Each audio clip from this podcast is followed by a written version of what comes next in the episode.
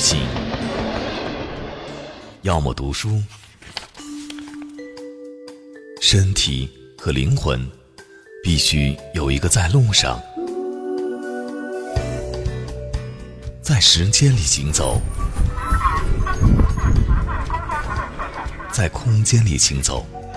绿灯亮了，请行人迅速通过，祝您一路平安。绿灯亮了。身体行走，灵魂行走，记下生命的痕迹，留给自己一份回忆。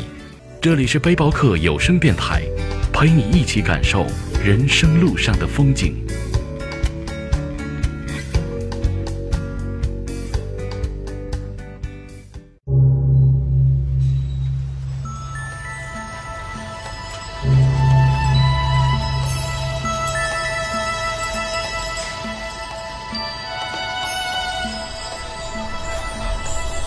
古城墙，在斑驳阳光下散发着细碎的浪漫。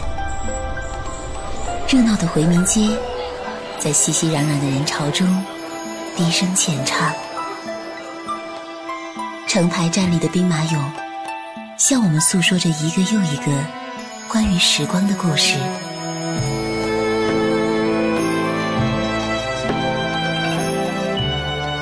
我是朵拉。现在，让我们一起走进古城西安，感受这个古都的别样魅力吧。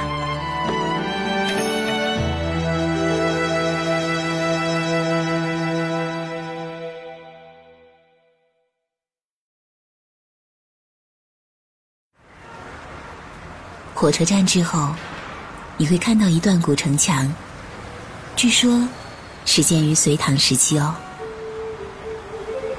很难想象，它已伫立在这里一千四百多年。虽已近黄昏，却更能体会别样的宁静与沧桑。你看到了吗？那瑰丽晚霞之下，飞檐渡云的城楼上有旗帜飘扬。孤雾还未散去，大概是因为隆冬季节吧。婆娑的古槐。只剩下突兀的树干，在城墙投下阴影。风卷残叶，在枝桠间飘摇、颤动。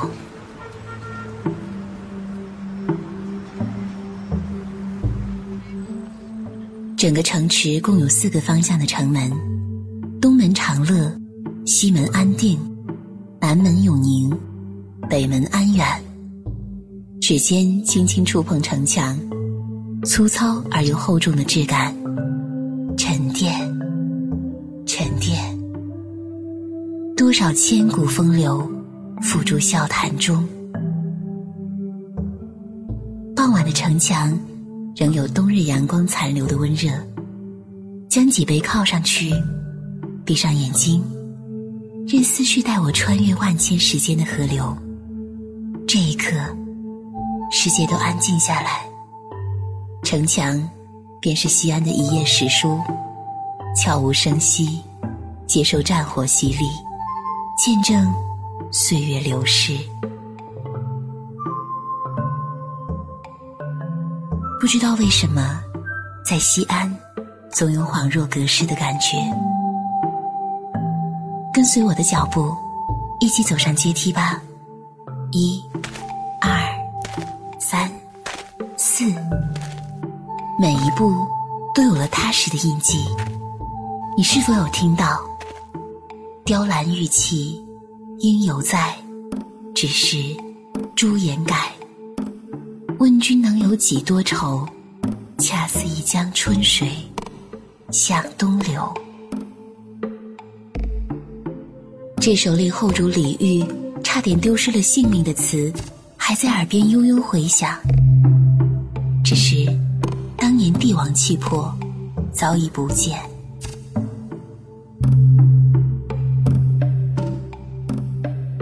眼见白玉石栏，遥想当年，如何风华正茂，指点江山。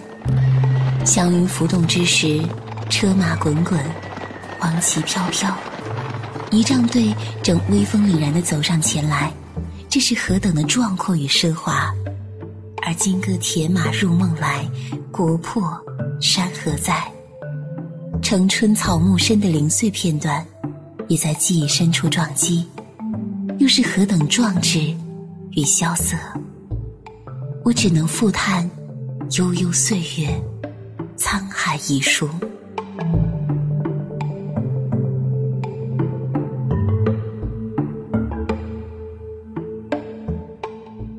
我们继续往前走吧。登上城垣，听老西安们讲那过去的战火弥漫。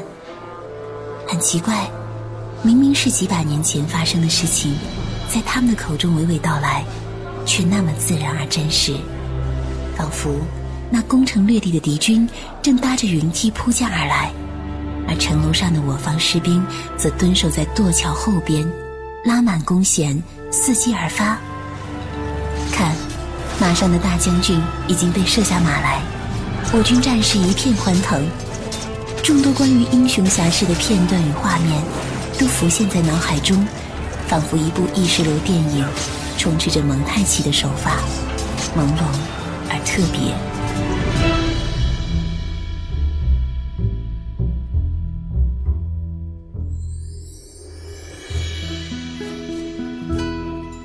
放眼望去。原来城墙之上很宽阔平坦，的确别有一番天地。兜兜转转间，果然出现了自行车出租行。虽然早在很多朋友的字里行间知道它的存在，不过还是让我有一点小小的兴奋。不知道为什么，一直都非常期待能在古城墙上骑自行车，大概自认为能够化身为穿越剧的主角。现代与古代的双白线交替出现，如何做出自己的人生选择呢？言归正传，继续咱们今天的西安之旅。说到古城墙上租车，单人、双人的自行车都有，花费大约是每小时二十至四十元，需要用有效证件或交付押金进行质押。暮色之下，俯瞰护城河，并不宽广。却威严依旧，沉敛而宁静的河水，泛着点点清波，低声浅唱着昔日的繁华烟云。极目远眺，夕阳余晖下，是一个古老而散发出活力的新西安。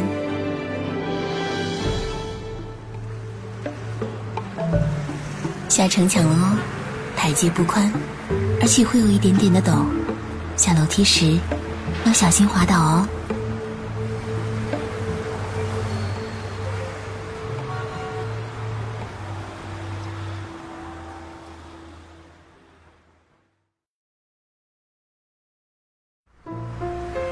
逛完城墙，继续步行，下一站是钟鼓楼。徒步行走在去钟楼与鼓楼的路上，看似很近，却意外迷失在繁华街口。怎么可能？对于看尽车水马龙的我，自觉有些不可思议。不过，也意外发现了新奇的东西，让我能够跟大家一起分享。是什么呢？答案便是橱窗模特儿。虽然也是塑料模型的衣服架子，却跟别处有了很大的不同。身着男装的模特儿都是头扎大大发髻的战国秦俑形象，轮廓分明，脸颊瘦削，蚕肚眉，丹凤眼。这就是古代翩翩美男子的标准吗？我不禁莞尔一笑。也许，刚毅之美，在战火频发的年代，才是最好的男子表率吧。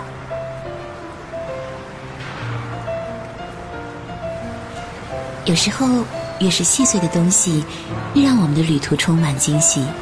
比如这些橱窗模特儿，比如街角修车老人的友善微笑，眼角旋开的皱纹。恰似黄菊绽放，让我的心中有一丝灿然若失。到达钟楼已是华灯初上。钟楼始建于公元一三八四年，那时还是明太祖朱元璋统治的天下。其后又经过了几次大的修缮与加固，目前是我国古代保存最好也最完整的一座。即便是浮雕，也有一段故事。钟楼在古时用于报时，而在革命期间还曾作为预警空袭的警报台和关押革命者的训压室。如今的钟楼又恢复了往昔的风貌，偶尔会承担一些阅兵仪式的工作。它位于西安市中心，老城中的东西南北四条大街正交汇于此。三层重楼的结构，鎏金琉璃瓦顶，依稀可见。白日之恢宏气势。不过，夜间的灯火点缀，却也分外美丽。灰色的城墙在白色射灯的映照下，显得立体而通透。四角船顶，雕梁画栋的房檐，大气中有了精细。不知大家是何感想呢？至于我，估计只有一句话来形容此刻的心情：与心中有戚戚焉。钟楼下是一个大大的广场，有迈着闲散步子的老者，步履匆匆的行人，还意外发现了一对玩音乐的弹唱乐手，或者该叫他们钟楼兄弟更合适呢，因为他们面前的纸牌是这么写着。远处的光斑模糊了我的眼睛，他们的样子却格外清晰。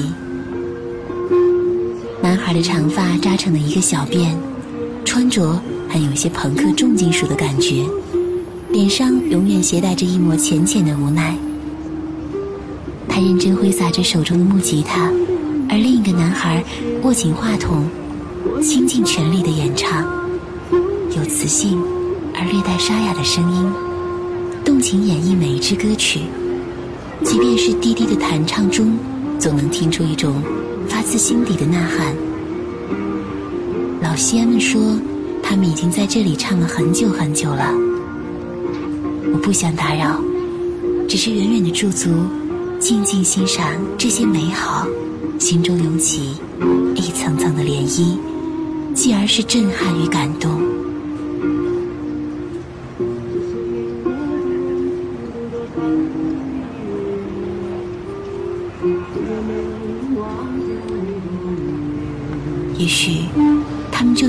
直唱下去，也不定能成为专业歌手。也许，他们只是在为维持生计，亦或是为梦想坚持歌唱。虽然透露出了淡淡的伤感，亦或是无奈，但正是这样一份执着，叫人不能不为之停留。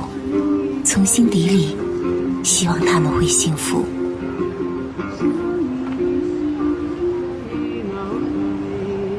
每个国家都有不同特点的街头艺人。想起在德国的日子，那时的慕尼黑市政厅广场旁的过道里，总能听到一支弦乐组合的演奏。因为丝丝入扣，配合也极好，所以我想，每日的生计应是不愁。常见围观的市民慷慨解囊，那里的他们与这里的他们，都有着同样的目光，眼中闪现出一种。叫做执着的东西，没有因为生活艰辛而悲抗，总是昂起头来迎接将来的将来。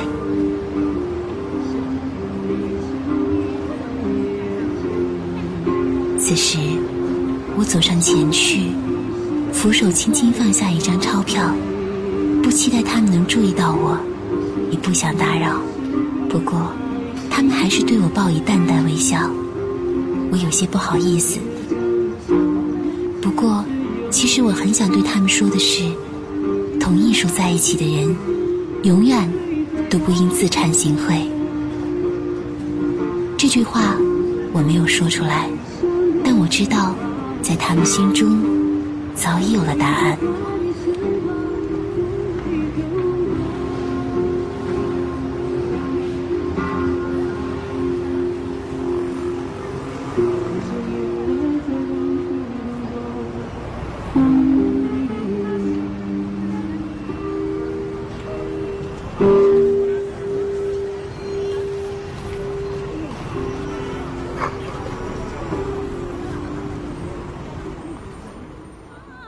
穿过一条长长的街道，钟楼的对面便是鼓楼。西安的鼓楼建于公元一三八零年，迄今已有六百三十一年的历史。鼓楼有着与钟楼相似的结构与造型，同样的古典与厚重，而不同之处便在于鼓楼有一排长长的木鼓。而据说，原本的鼓楼上有一面巨鼓，每日击鼓报时，因此才称之为鼓楼。如今，巨鼓早已不复存在，唯有鼓楼仍巍然耸立在风雨之中。钟楼、鼓楼东西轩昂对峙，西安俗语中说的“暮鼓晨钟”，便是指的西安的钟鼓楼。早晨撞钟，傍晚击鼓报时。而如今钟鼓楼作为现代西安的新地标，默默的向来来往往的人流以及一去不复返的时光循礼致敬。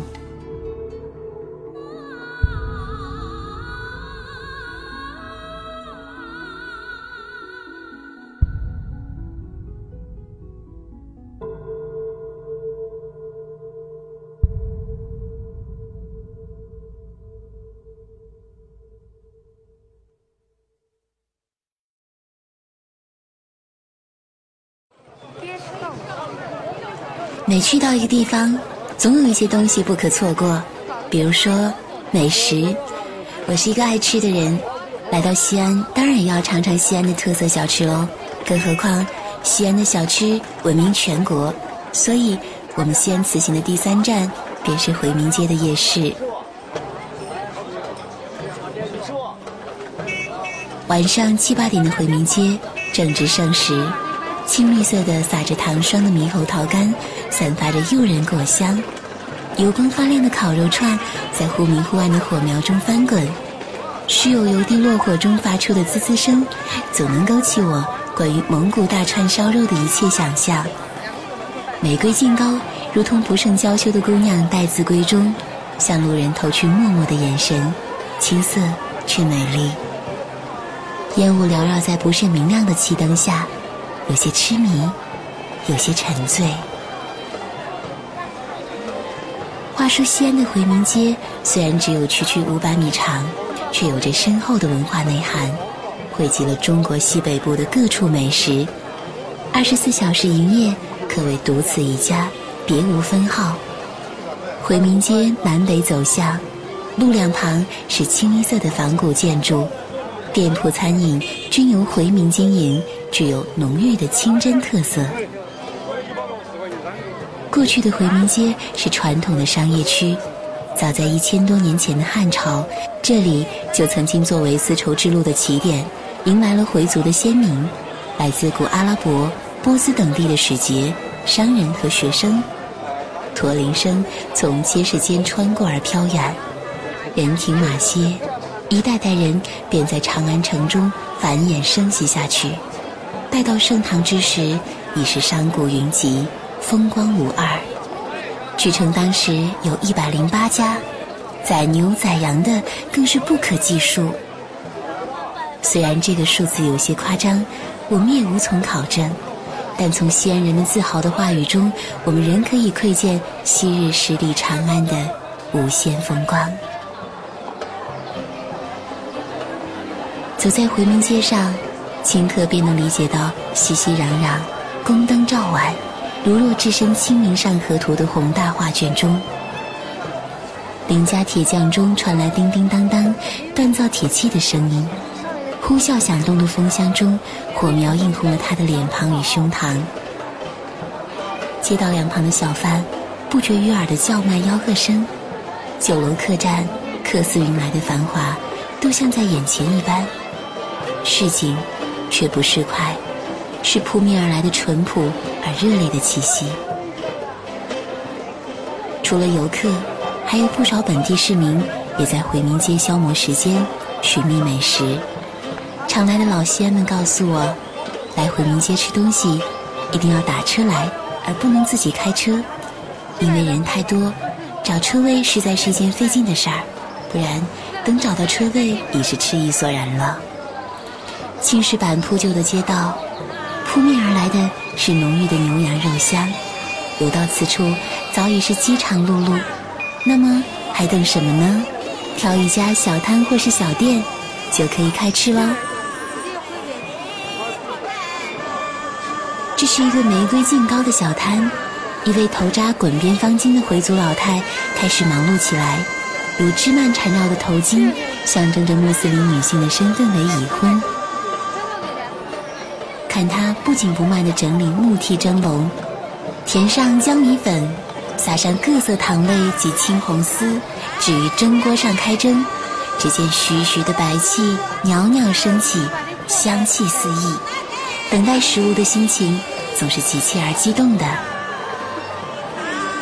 等到蒸好，师傅从雕花木钵中取出净糕，插上两只竹签，再加上玫瑰蘸酱，撒上黑芝麻和核桃粉等，一个玫瑰净糕就算是出炉了。初看起来像极了大大的棒棒糖。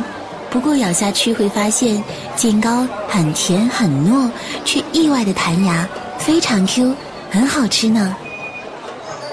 所谓刚柔并济，既体现在这净糕之中，大概也是每个西安人最真实的内心写照吧。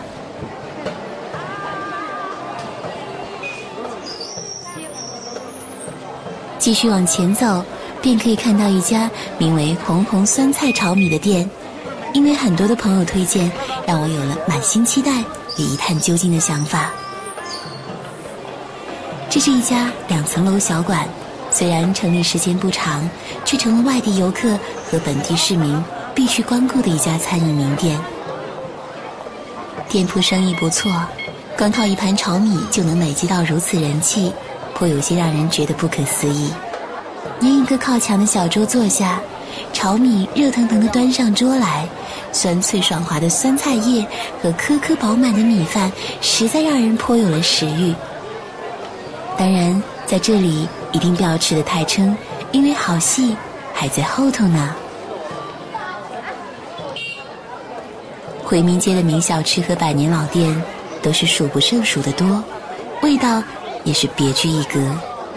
再往前走一段，就是贾三灌汤包老店。如雷贯耳的名字，当然它的味道的确不负这盛名。还有酸梅汤、鸡蛋醪糟、肉夹馍等独特的西北美食，值得一试哦。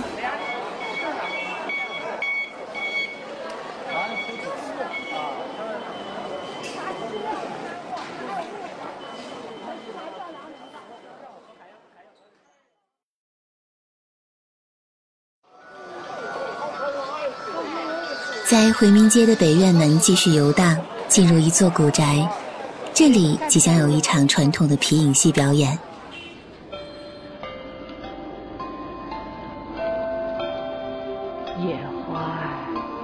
这是来自《大明宫词》中的一段名为《采桑女》的皮影戏表演对白。剧中的皮影戏正是由李治与贺兰氏亲自在幕后演绎。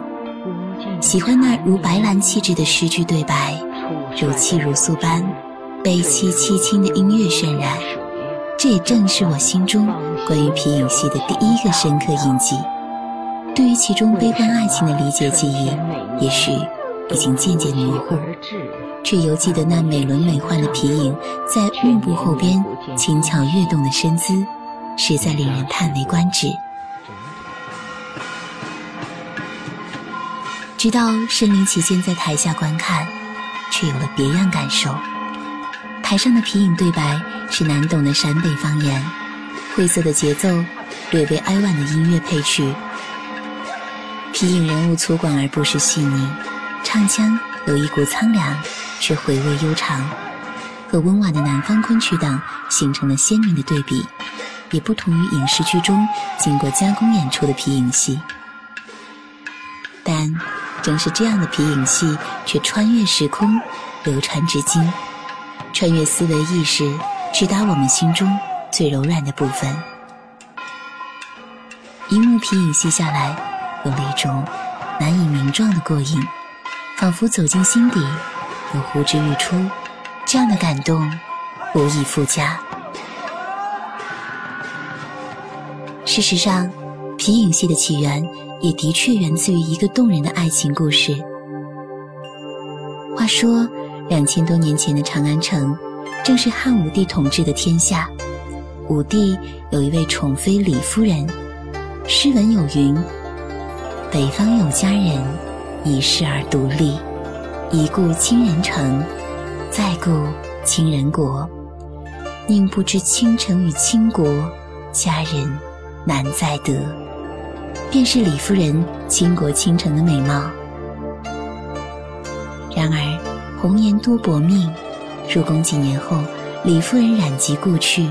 武帝思念心切，神情恍惚，终日不理朝政。大臣李少翁一日出门，路上偶遇一孩童，手拿布娃娃玩耍，影子倒映于地，栩栩如生。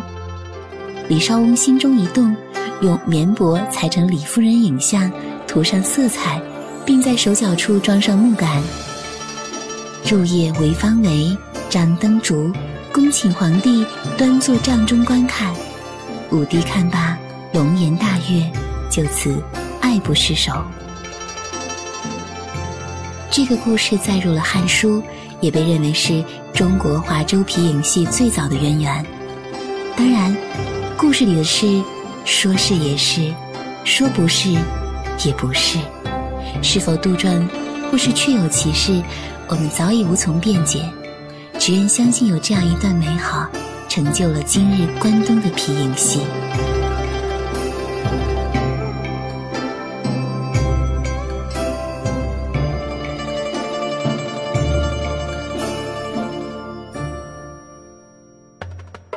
皮影人偶一般取材于六岁左右的上等秦川黄牛皮，经过刮、磨、刻、染、烫。坠等二十多道工序，全手工精雕细琢而成。上色时也主要使用红、黄、青、绿、黑等五种透明颜料细细描画。正是由于这样特殊的材质，才使得皮影人物及道具在后背光照耀下投影到布幕上的影子如此瑰丽。远观皮影戏是一种不可触及的美。那近看银偶，又是何种美妙呢？让我们一同走进幕后，看看真实的银偶吧。它们如玻璃纸一般晶莹剔透，每一处却又都极尽繁复之能事。采桑女的头发一丝一缕，毫不错乱；头上的花朵、发髻、花瓣、花蕊、花丝都清晰可见。精美的头饰、耳坠，它们被涂上了缤纷的色彩。黄色、红色和蓝色的花朵，青绿色的叶托，黑色的头发等等，那衣衫纹饰皆是镂空雕琢，纤细更生发丝的衣带还能飘逸带风。此情此景，让我屏住呼吸，生怕破坏了这吹弹可破的美丽。如此方寸之间，竟然有如此细致入微的刻画，想起古代的微雕技术。和炭块作画等，不禁在心中由衷佩服这样一些民间艺人出神入化的制作技巧。在那样艰苦而又卑微的社会中，是怀着怎样一颗热忱的心，全身心的付出，才能将皮影技艺保留至今，才有了现在精妙绝伦的皮影戏。不过如今，看皮影戏的人已越来越少，因我制作的后备人才匮乏。演出也全由传统艺人操刀完成，他们多是耄耋老者。他们说，不知这样的皮影戏还能演出多久，因为现在很少年轻人愿意学这门技艺。也许，如何珍视我们今天所拥有的东西，也是人们一直以来思索的主题吧。想起一句话：别等失去，也才懂得珍惜。对于这些可能离我们逐渐远去的民间文化，也是如此吧。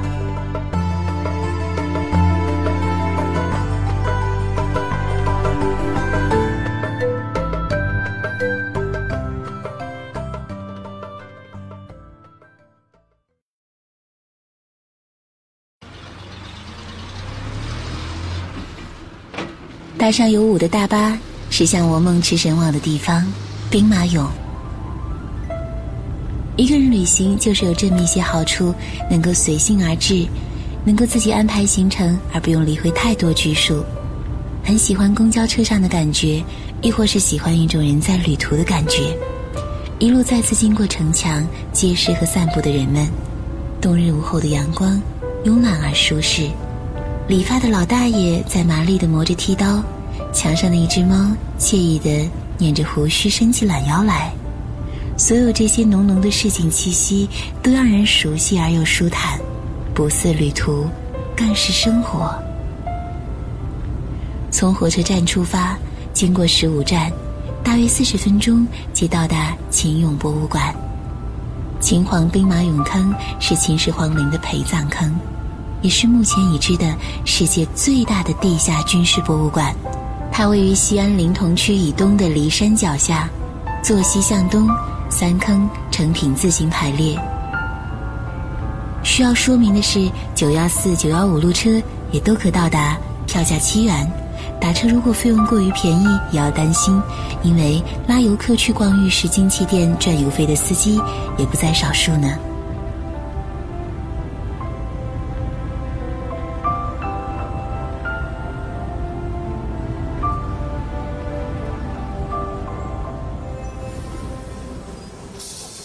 到站了，我们下车吧。眼前的便是秦始皇兵马俑博物馆，门票九十元每人，使用学生证及老人证等可以打对折。秦始皇兵马俑是在一九七四年被发现的，一九七九年建成博物馆陆续对公众开放，很快震惊中外，被誉为世界第八大奇迹。继续向前走，博物馆广场竖立着一个大型的秦始皇石雕像，威严神色似乎仍不改当年君临天下的霸气。想起一些关于秦皇嬴政的事来，嬴政十三岁时即继承王位，但由于年纪尚幼，不能执掌朝政，只待二十二岁举行加冕仪式当天，沿途遭谬友埋伏刺杀，所幸嬴政早已察觉，并成功擒拿叛徒。才有了我们现在所见的长城、兵马俑等文化传奇。秦王秦政以后，又借机放逐吕不韦，迫使其引咎自毙。经过扫清重重障碍，秦皇终于肃清了内政，巩固了自身的皇权。之后，在不到十年的时间，嬴政凭借着出色的军事才能和众多贤能干才的辅佐。成功结束了春秋战国以来长达五百多年各诸侯国割据称雄的混乱局面，使中国由分裂走向统一，并从政治、经济、文化等各方面促进了民族大融合。继续向前走一段，便是陈列厅，眼前是气势恢宏的一号坑，呈长方形，东西长二百三十米，南北宽六十二米。最多的便是武士俑，战壕之间整齐排列着上千个真人大小的武士陶俑，清一色，身披鱼鳞铠甲，仔细看来却有千差万别。他们眉目间的情态各异，脸型、发型、体态、神韵各不相同。据称，他们都是以秦始皇的八千御林军为原型制作的。工匠们全凭询问。观察，将御林军中将士的样貌默记于心，再徒手做模、烧制、上色等。所以这上千陶俑，有的沉稳刚毅，有的英勇果敢，有的慈善含笑，有的威而不怒。每一尊都栩栩如生，气度不凡。所以在这八千地下御林军师中，竟找不出一个相同的来，真可谓千人千面。实实在在地体现在这兵俑之上。新出土的兵马俑原本都色彩艳丽，当时的图像资料显示，每人的战袍、裤腿甚至腰间绑带都颜色各异，红的战袍、紫的腿裤、绿的饰会，形成了鲜明的对比。原来我们古代的能工巧匠早已学会了现代人所说的撞色搭配，而且运用自然，恰到好处。只可惜这些涂料一经氧化，十秒内便化为乌有。所以现在我们看到的兵马俑只能是灰白色，只有某些脸颊、眉眼间似乎能找到当时斑斓柔和的色彩，只是风光不再。秦俑的颜色虽已暗淡，却未褪去对历史的珍视与执着。每一个陶俑都蕴藏着更多历史的沧桑与沉浮。当年的秦军也曾叱咤战场，在秦始皇逐鹿中原的雄韬伟略下征战南北。狼烟四起的年代，是什么样的精神支撑他们在拼搏中抛头颅、洒热血，不惜付出生命？这中间必有许多曲折与心酸，不为外人知。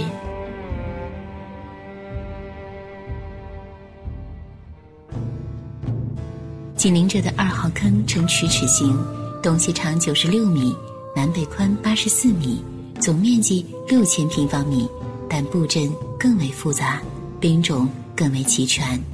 它们分为车兵、步兵、骑兵等。此外，极为精巧的铜车马，则更像某种意义上的豪华座驾。巨大而色彩艳丽的几何图案、雕花铜板、龟盖状的棚盖以及伞盖，厚薄不一。浇筑时一定耗费了巨大的人力物力才得以成功，而使用的金银铸件也达上千余个，有时还有彩绘软垫铺陈其中，方便帝王乘车出行，一定是精美绝伦、惊艳四方。三号坑则俨然是一个指挥部，由一辆战车和六十四件武士俑组成，他们两两相对站立，手捏一位兵器。井然有序，又神威不可侵犯。面对这样一番宏伟巨制，所有的忐忑和不安都瞬间化为乌有，拥有的是震撼人心的威慑与感动。任何浮华辞藻的解说，也都显得苍白和突然。只有亲自来看一看，才知道什么是中华文化灿烂的奇迹。将士在战场厮杀的片段，工匠们彻夜尽心打造陶俑的片段，秦始皇活埋工匠奴婢、焚书坑儒的片段，甚至是好莱坞大片《木乃伊三：龙帝之墓》中关于秦俑复活妖魔化的片段，都像放电影一样，在我的脑海中重复闪现。一次次，一次次，终于释然。璀璨的中国文化源远流长。绝不会慢慢消失，是历久弥新，成为国人乃至世界珍视的瑰宝。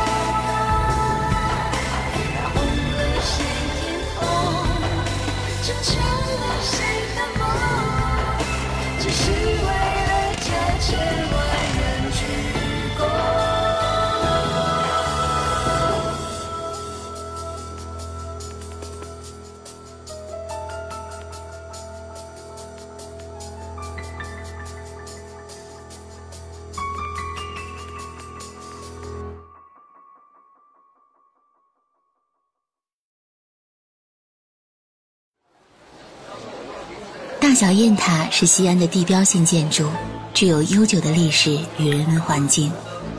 每个到西安的游客都值得来此驻足停留，品味古老的西安。不过，我却想从一些寻常街道中，带你一起品味琐碎西安的城市的另一面。以大小雁塔为标志的西安南郊，是古代的宫苑和风景区，也是文教校区。目前。汇集了西安交大、西北大学、西安电子科技大学、医大、师大、联大等众多高等院校，科研院所和航空航天单位也屈指难数，是青年学子与知识分子学术精英思想碰撞与交集的最佳领地。同样，这里的古街老宅也值得人们寻味。西安现存的老宅已为数不多，但从遗存的斑驳墙体或是飞檐挑角，依稀可寻觅出老西安人的居住风貌。进入陵园路，有奇特的建筑和满街的水缸，这些都让初来乍到的旅人们倍感惊讶。房子一边盖，是对关中民居建筑的最好反应，这是为了适应西北的干旱环境而做出的特别设计，目的在于能够聚敛更多的雨水。旧时的西安，除了东西几条大街外，其余街道均为泥土路面，于是。街道两旁的商铺会在各家门口都摆上一个太平水缸，以作蓄水之用。平日里可用作洒扫，如遇大火也能作为灭火救急的水源。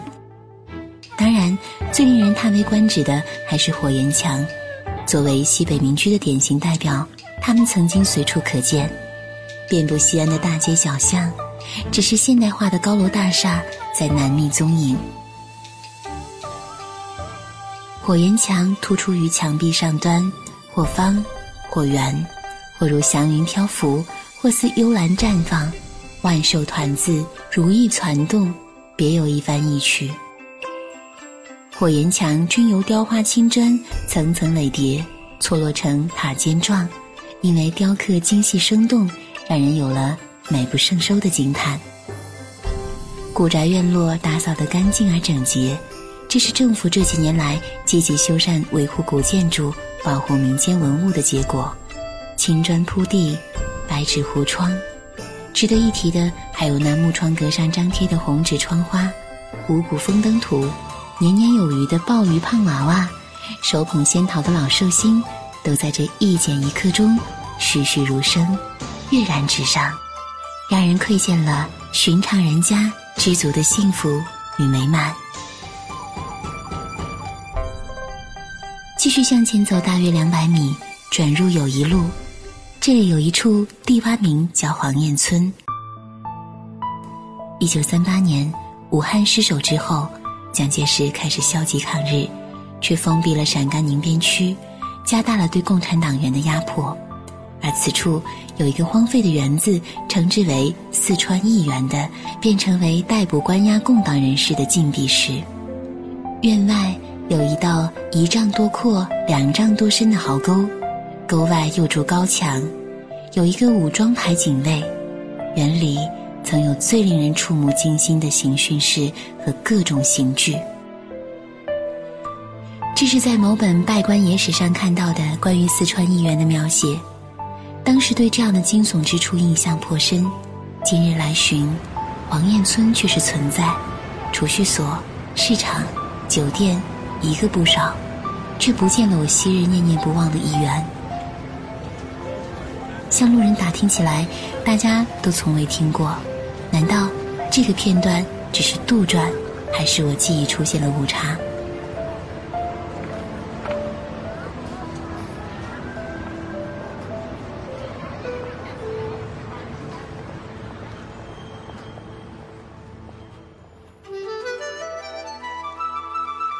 寻寻觅觅的西安南郊正值寒冬，桃树还未苏醒，却让我想起一段美丽的故事来。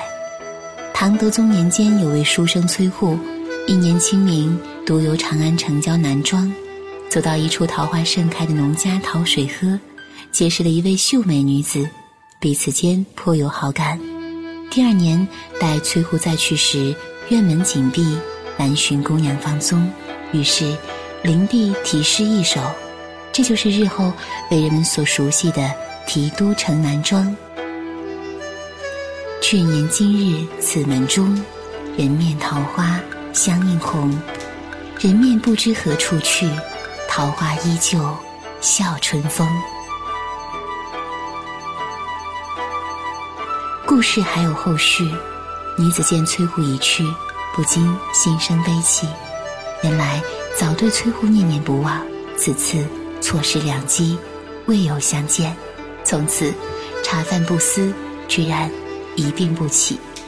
崔护再去探访，对女子的老父亲大骂杀人凶手，才知道，原来双方都是情意相投，顿觉捶胸顿足，痛失佳人。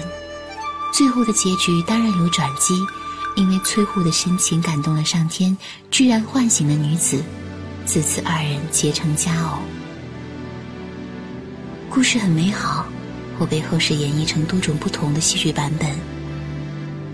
传统的才子佳人，也是我所喜欢的圆满结局。不论故事是否真实，这样的意境，都在我们心中荡漾起了美丽的春景。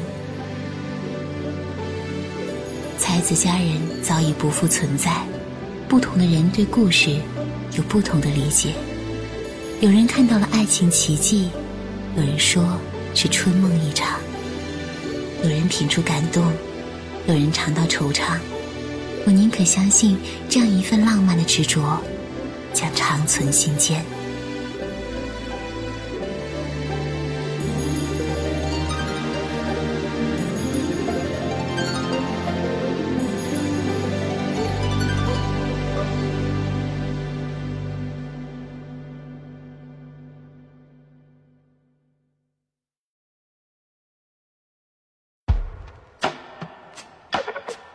有人说，有人说，有人说，夜生活是城市潜藏深处的灵魂。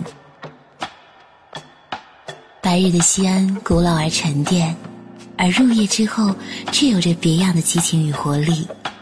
青瓦红墙的古城楼台被霓虹勾勒得分外明艳，而隐藏在这亭榭楼阁之下的酒吧，便给城市的夜荡漾起一层玫瑰色的暧昧。西安人爱休闲，也善经营。目前形成规模的酒吧街主要有两条，一条位于市中心的福德巷，那里遍布了二十多家酒吧与咖啡馆；而另一处便是西安外国语学院附近的酒吧街。常去夜场的有人说，福德巷太闹，商业氛围过于浓厚；倒是外院酒吧街多是年轻学子，青春气息更令人迷醉。流连忘俗，只愿与这深沉的夜一起沦陷下去。古老与现代碰撞出的激烈火花，足以引爆城中所有的躁动和热情。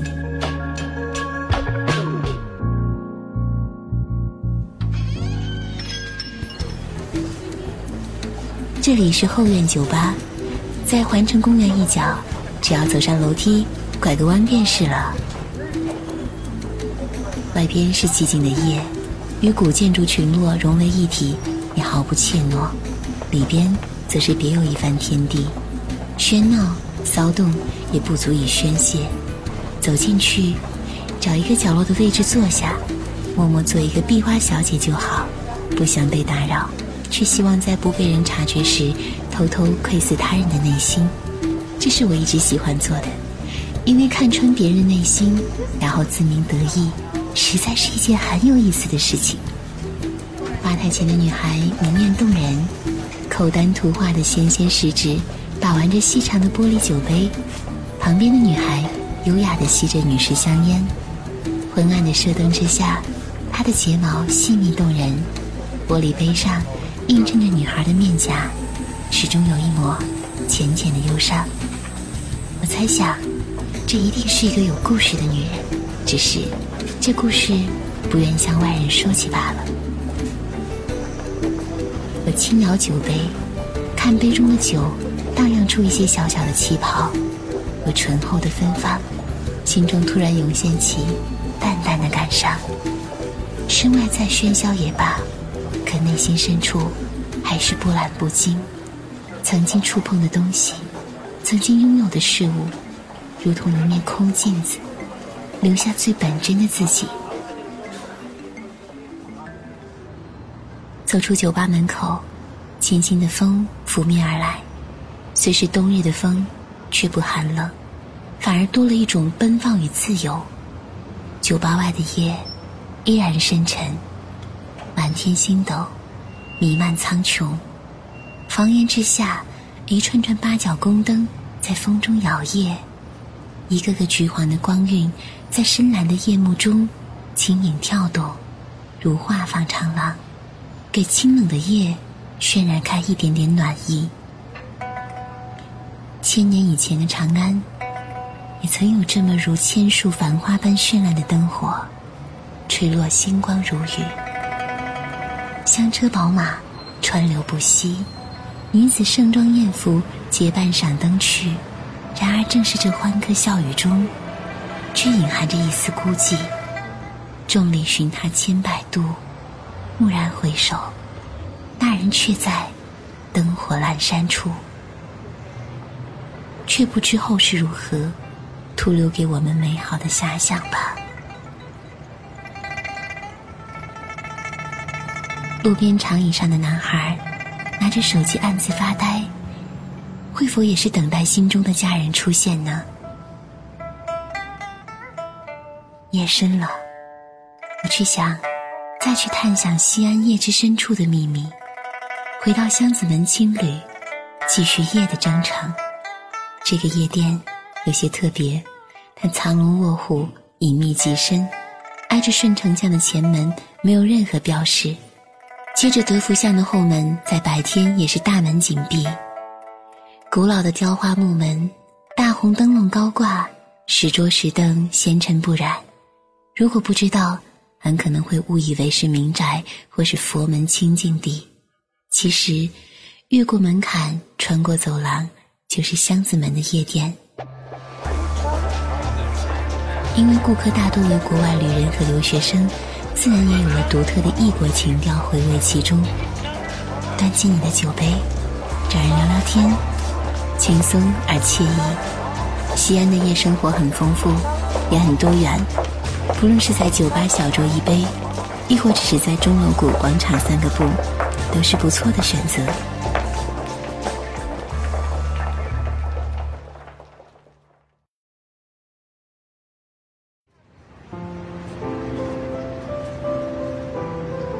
西安之旅接近尾声，短短几天的旅程，也许不能将城市所有的美好都收入囊中，但却有一种前所未有的满足。旅行总是带给我们惊喜，正是人生一样，所以充满希望。